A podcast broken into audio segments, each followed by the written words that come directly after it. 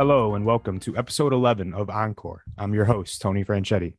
Today's episode of the podcast is brought to you by the Voices hymnal from WLP. Voices is a new contemporary Catholic hymnal several years in the making and well worth the wait. This music resource includes the very best from Voices is One Volume 1, Voices is One Volume 2, and all three volumes of More Voices is One. It also includes three mass settings and plenty of new titles that your community will come to know, love, and sing. For more information, contact Suzanne Orland at hymnals and missals at giamusic.com. That's hymnals and missals, all one word, at giamusic.com. Voices, a worthy contemporary hymnal. On today's episode, we have a very special guest joining the show, renowned composer and music project editor for the WLP division of GIA Publications, Ed Bolduc. Ed, thank you very much for taking some time to talk with me today. How's your summer been going? It's been very hot, but it's been going very well. Thank you. I can imagine down in Georgia, some very muggy couple weeks and months. Oh, the humidity's great. Yeah, definitely. Awesome. So we'll get started here. Um, first question I have, just kind of a get to know you better question, I guess, for our listeners. Just you tell our listeners a little bit about your roots and upbringing, kind of just how you got to where you are today. Yeah, I was born in Michigan, actually, outside of Detroit, a little suburb outside of Detroit. Uh, family of four, Catholic family. Um, and uh, we moved to Ohio when I was seven and I lived there until I was 15. And we moved from the suburb of Detroit into this small rural town called Parkman and lived on a dirt road. Loved it. Great place to grow up. I uh, had a great school experience there, a middle school and high school. We had a great music program. And I was very involved, as was my wife. We both went to the same school together back then. Oh, wow. yeah. nice. We got married much later, but we have the same school experiences, which is really, really cool. So we had a great music program there. I, I attribute that a lot to um, my interest in music and, and what I do now. When I was 10, as we were living there in Ohio, my parents said, uh, We're going to get a piano. Do you think you want to take piano lessons? And I said, Sure, why not? And yeah, yeah took private piano lessons and learned classical music and loved it and just kept sticking with it all this time. And uh, I used to watch my dad play the accordion all the time. And so I would sit down at his feet and play on the case, you know, and pretend like I was playing piano and stuff like that. So it was, I guess I always had an interest in it. And then when the piano came up, we just, I just took off with it. So then I moved to Georgia when I was 15. And this is like right in the middle of high school. So I had this great high school, you know, uh, music program and everything. Moved down here, knew no one. Uh, felt felt really lost. Uh, wasn't really part of the music program at this school, but the the one cool thing that really happened was one Sunday, uh, our family went to church at the 11:30 mass at St. Thomas Aquinas, and we heard the folk group playing there. We're like, wow, these guys are really good, you know. So my sister and my mom and I went to the next practice on Tuesday. We got there early. I started playing piano and and they walked in and, and I said, Hey, I'd be interested in playing for you guys. And so I played there for years. And I think that's where my love for liturgical music really blossomed. You know, I really started taking an interest in it. And um, so, yeah, played there for many years.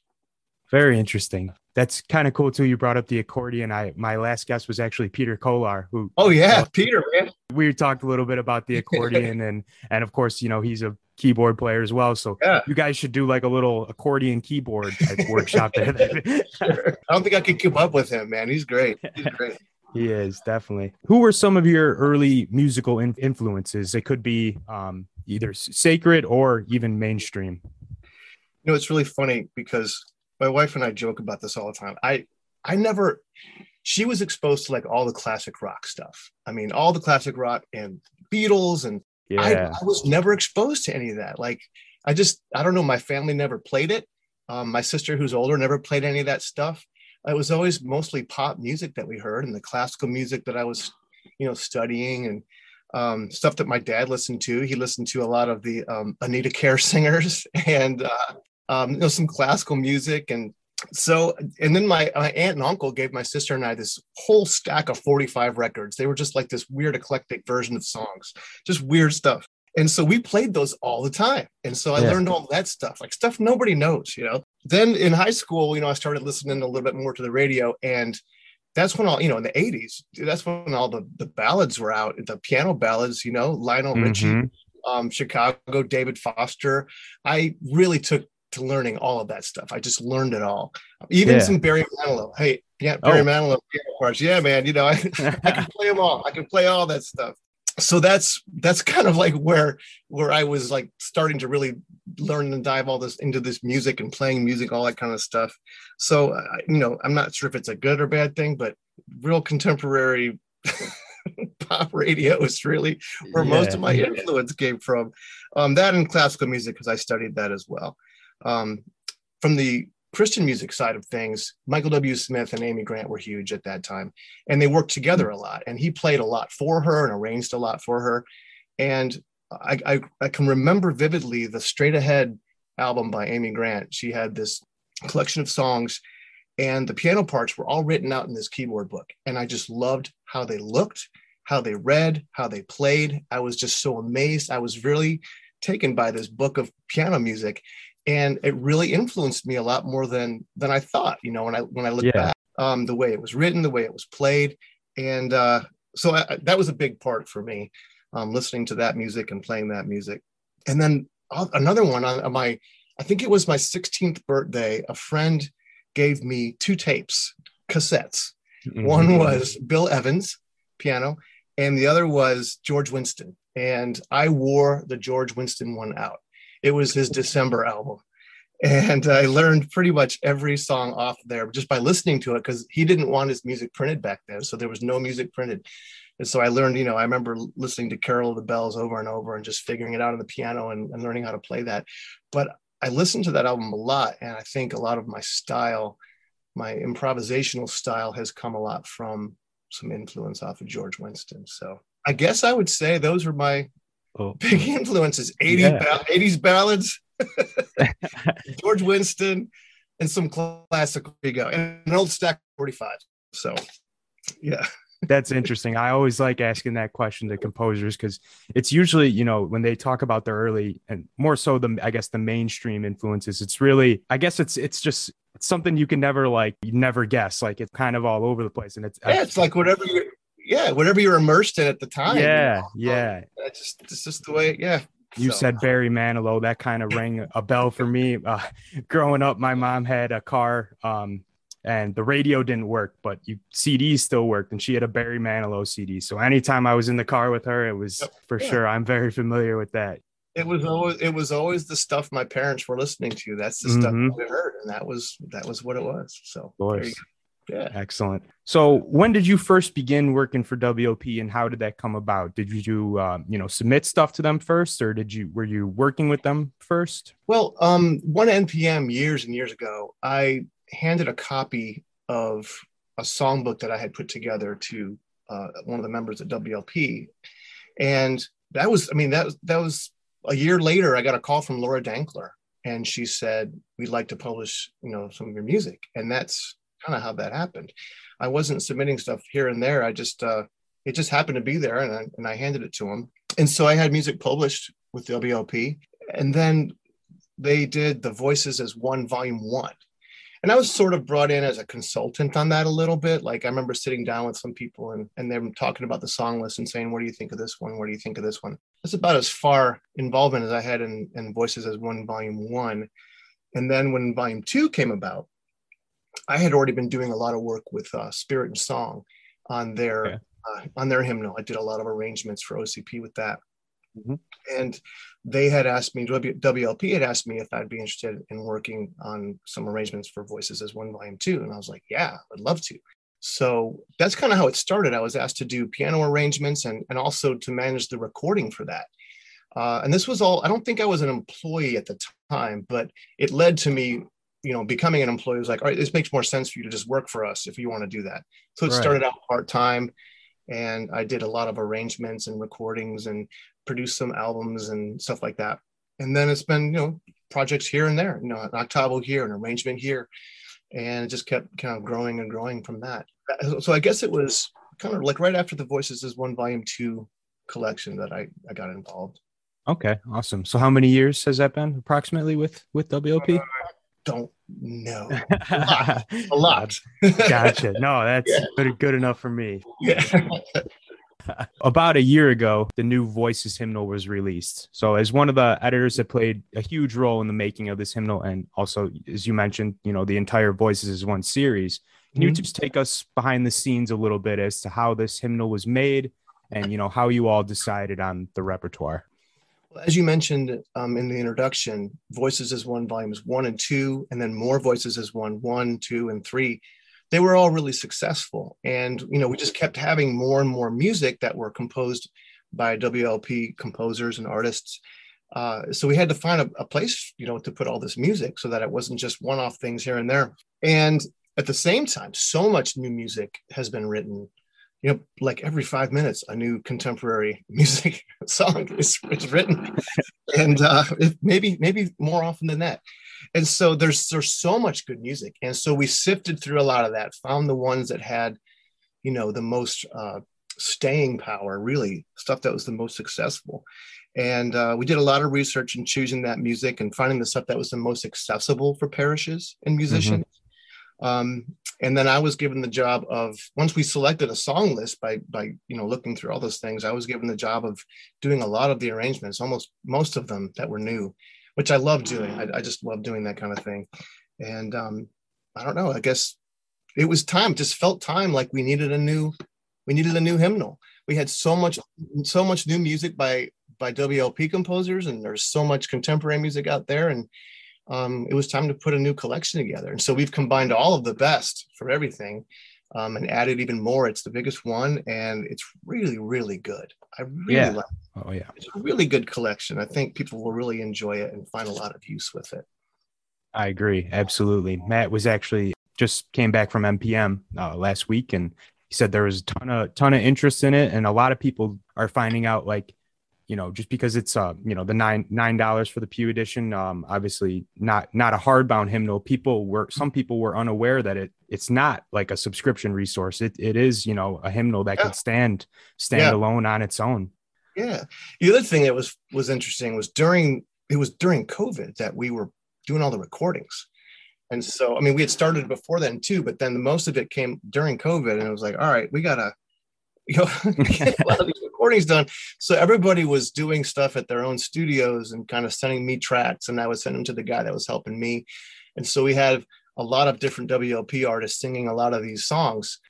That uh, it's really cool to hear that, you know, different arrangements and interpretations of these of these songs, um, kind of like the way we would do them at mass, you know, that kind of thing, or or in a, a retreat setting, or you know, praise and worship night, or something like that. So, yeah, yeah. of course, you know, a little unfortunate that the the hymnal was released, you know, during a time of you know non-singing kind of in the church and all yeah. that. But could you tell our listeners why you think voices could be a good fit for their uh, parish? Yeah, well, I think I think it's another great tool and another great resource for parishes. Uh, the music's been carefully chosen. Um, there's a wide range of styles and music and, and uh, a wide range of the best contemporary music WLP has to offer with a lot of the praise and worship stuff too. Um, yeah. stuff that are I, I, would consider you know kind of staples of it and um, with long lasting power. But i but again i think it's just another good tool. Um, it's a contemporary collection. And you know in my parish we use all kinds of music um, from liturgy to liturgy it's like you know it's a it's a big wide combination so this is another good tool to have yeah and uh, for all you listeners out there, uh, feel free to uh, contact us and order a review copy for yourself to review the hymnal, see if it's something that might be something your parish would be interested in. As mentioned during the introduction, you could contact Suzanne Orland at hymnals and missals at giamusic.com. All right.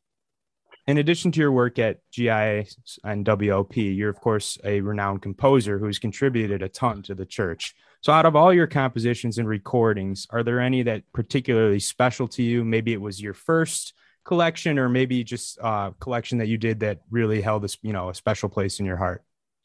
Yeah, the first real big studio recording that I did was uh, an album called I Believe, and it was on cassette. And it was a bunch of songs that, you know, all the songs that I had written, I'd written for our parish and for our life team youth program at the time, um, which is still going on today. but this was done the recording studio was like you know two inch reel to reel tape and the fun thing about it was that tom booth my really good friend agreed to play guitar on it. And so I flew to Arizona with four reels of two inch tape, which, by the way, are really heavy. yeah. And you're carrying luggage too, and going through security, and they're x raying it. And you're like, oh my gosh, please don't erase all this stuff. So, but he agreed to play guitar on it, and it was really cool. Just it was a great experience. First big studio experience. Um, good friends of mine playing in the studio, and it was fun. It was a it was a really successful album. People liked it a lot. So there's that one. Yeah. Um, one of my favorite songs was when Jerry Galipeau at WLP asked me to write a song for the Year of Mercy, and I created a new arrangement of "There's a Wideness in God's Mercy" with a new refrain. And a good friend of mine, Sean Williams, played violin on it um, and the other studio musicians played on the track, and John Carroza mixed it expertly. Um, and that's just been a favorite of mine. Just hearing how that whole thing came together, and and just the text and everything. I just so that's one of my favorites.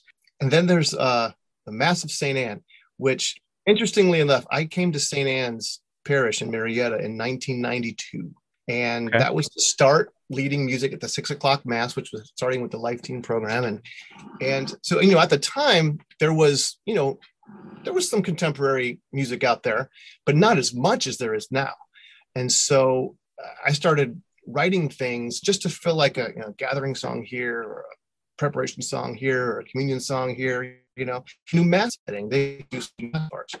So I wrote these mass parts, and really most of them are the ones that are in Mass of St. Anne, which is published you know in 2010 i think.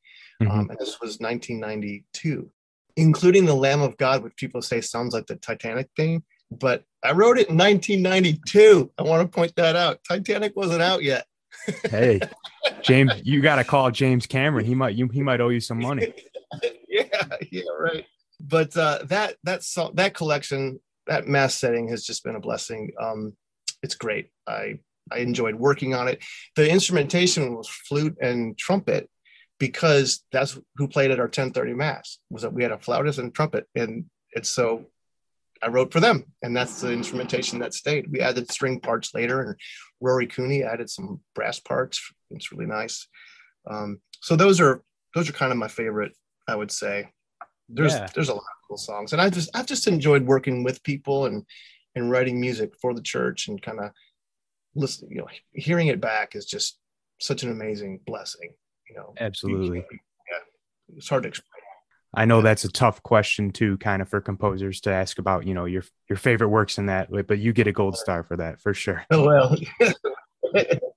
and that also perfectly transitioned us to kind of our next uh, question here as well. So you're also a music director at the Catholic Church of St. Anne in Marietta, Georgia obviously music ministry has looked quite a bit different during the past year. And i know this is kind of a broad question but how do you think that churches can um, begin to go about healing after this past year? You know not being together but obviously you know there's been some loss in our in our church communities as well. But uh, obviously a tough time. And when now it's starting to begin time to to heal. And i guess just what do you think is a good way to start that process well, um, well, I think, gosh, I would just say by doing what we're doing, what we do, by doing what we're called to do, and doing it well, um, by doing great liturgy, by doing great ministry, um, getting people together again. I think right. it's been such a blessing. You know, we took that for granted so much. Absolutely. Uh, as soon as the, the the first time we came back together again in the church with full pews and we, we sang our opening song uh, at the first mass that weekend, I stopped. Yeah. And I said, I just, I just stopped the song in the middle and said, I have been waiting so long to hear that sound again. and everybody just like cheered and clapped because they felt the same way. Right.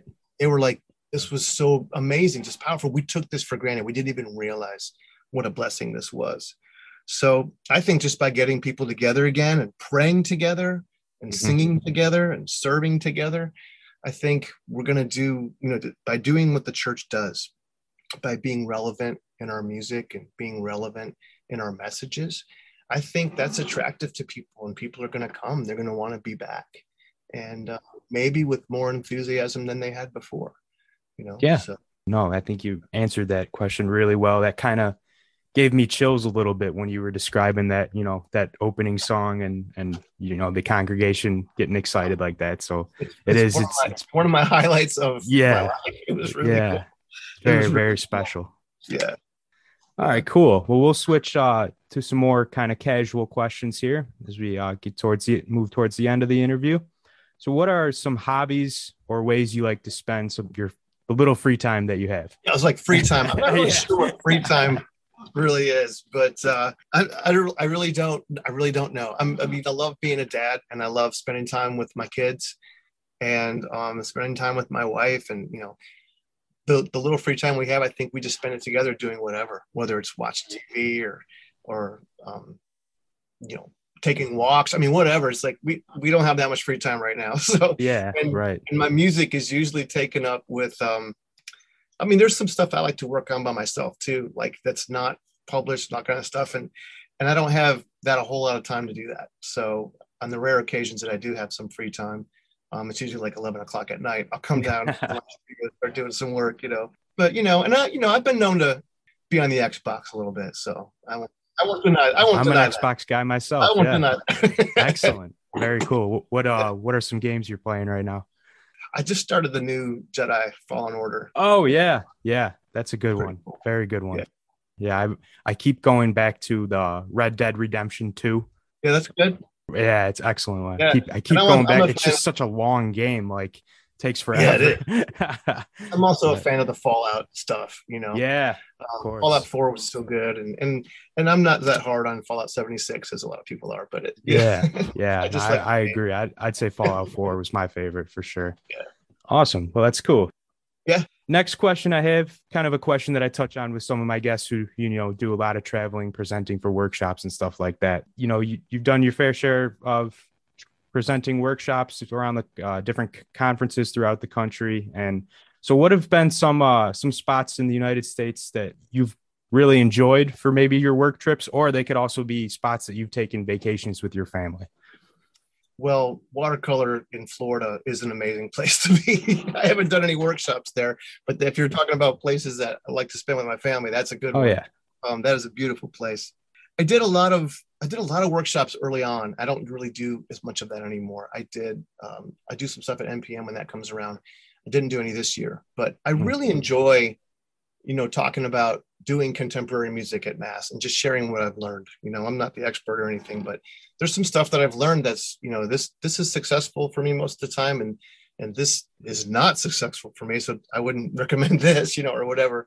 So I've, I've enjoyed doing that and just kind of like you know meeting the people and stuff like that. So many other fellow musicians out there. Um, we did a lot of time in arizona and i enjoy that that place a lot. It's just really different from georgia and ohio and michigan you know?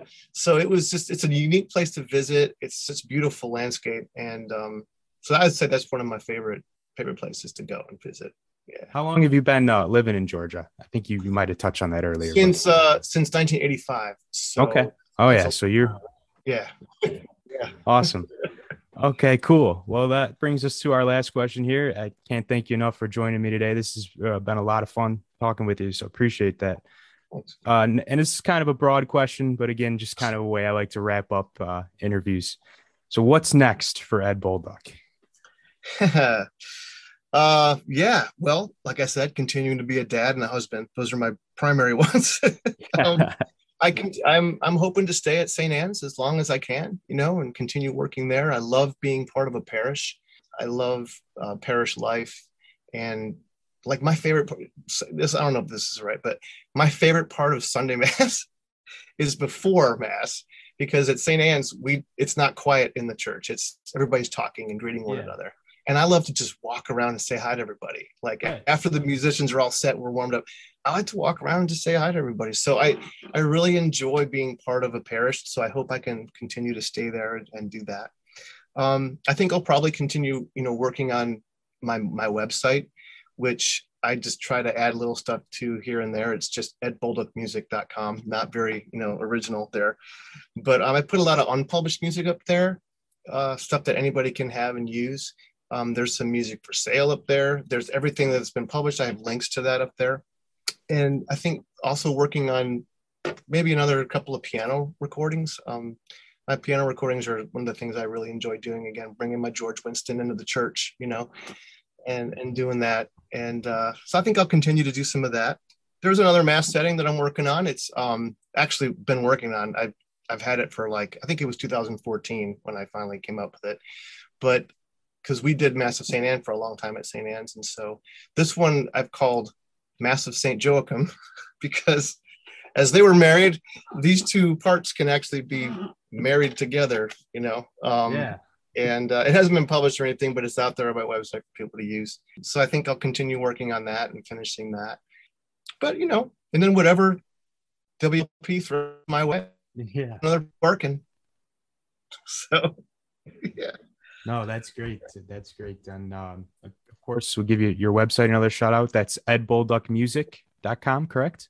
Yeah. Thanks. Okay. Yeah. Yeah, yeah, absolutely. Yeah. Uh, listeners, go out, take a look there, uh, see what you can find, and also thank you for the the sneak peek of what's coming next. So that's uh, some stuff to watch out for uh, coming down the pipeline. Thanks. Okay. All right. Cool. Well, hey, thank man. you again, buddy. You have a good rest of your day. All right. Dude, thanks, Tony. right. Talk to you All right. soon, Ed. Take care. Bye. Okay, we hope you enjoyed that interview with Ed Bolduc and also his preview of the Voices hymnal, which is now available. For a limited time, we will offer 10% off on a few of Ed's most celebrated works. Included in that discount is the Mass of St. Anne, both the CD and full score, and the recordings of both hymns and Awake to the Day. Use code Encore10 at checkout. That's E N C O R E, all capital letters, and the number 10. We're going to play a 90 second clip of Ed's piece that he mentioned in- the interview titled There's a Wideness in God's Mercy.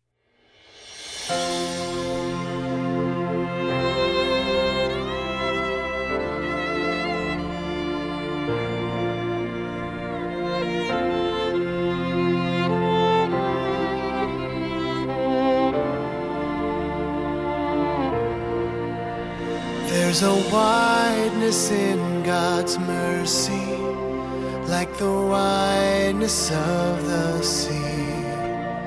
There's a kindness in God's justice, which is more than liberty. There is plentiful redemption in the blood that has been shed. There is joy the sorrows of